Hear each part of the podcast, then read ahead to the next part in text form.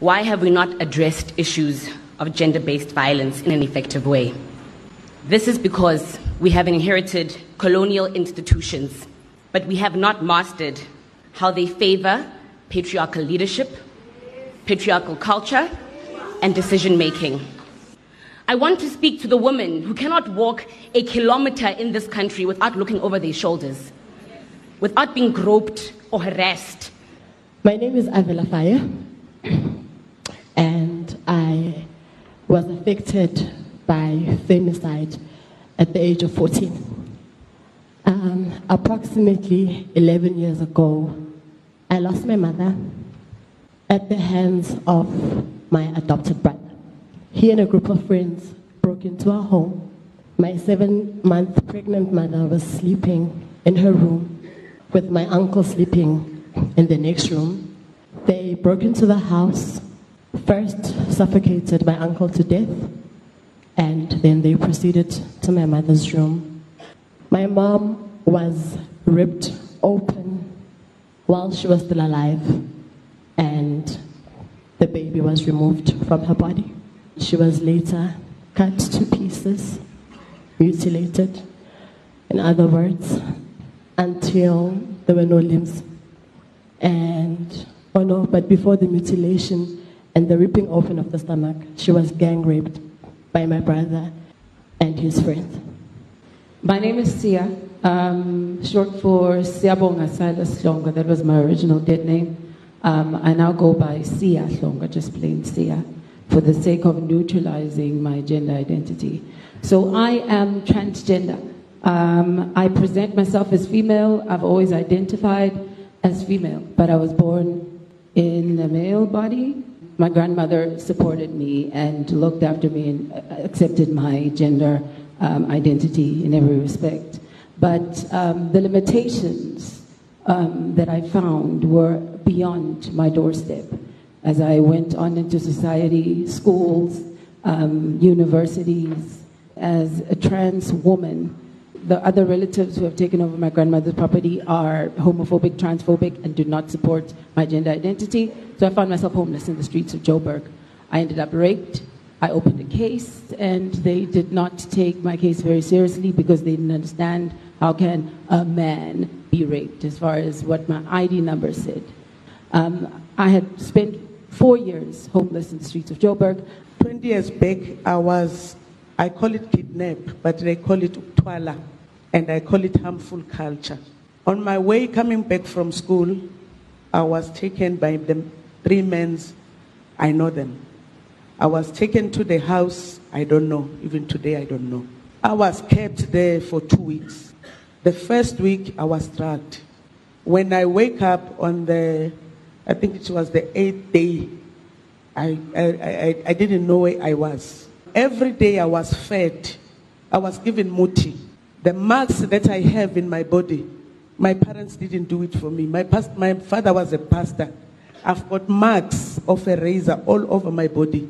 It was done there. By God's grace, I was a prayerful girl. I was praying day and night. The muti that they were using on me didn't succeed.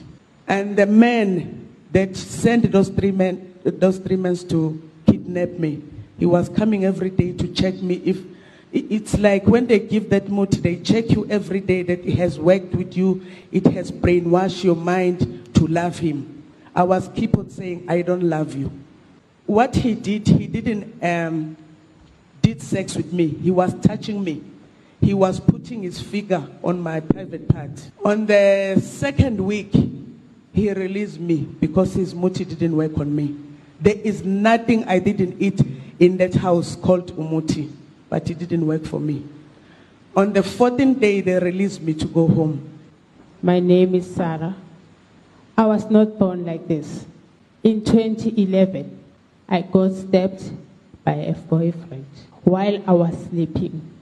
When I seek for help, she, he also stabbed my child 14 times around the same spot. He left us to die. I managed to get to hospital. I was told that I am not going to be able to scratch myself again. or even to do anything for myself. I am here today pleading to the South Africans.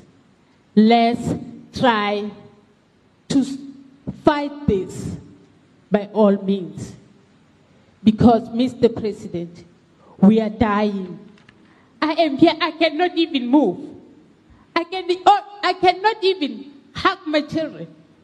Martha Marumo, we're informed that you have only this morning left your cell, and we see that you have with you women from correctional services who have escorted you here into this room with us today.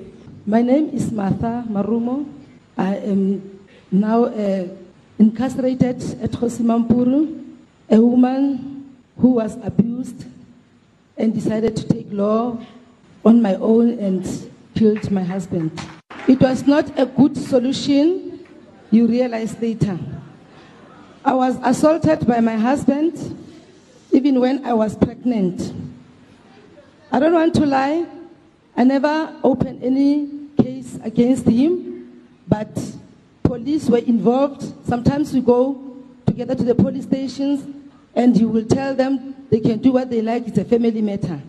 Uh, I will ask from the minister if such things happens and a person reports the matter to the family violence, they can maybe make a follow-up to that family because immediately go back to your house with the husband.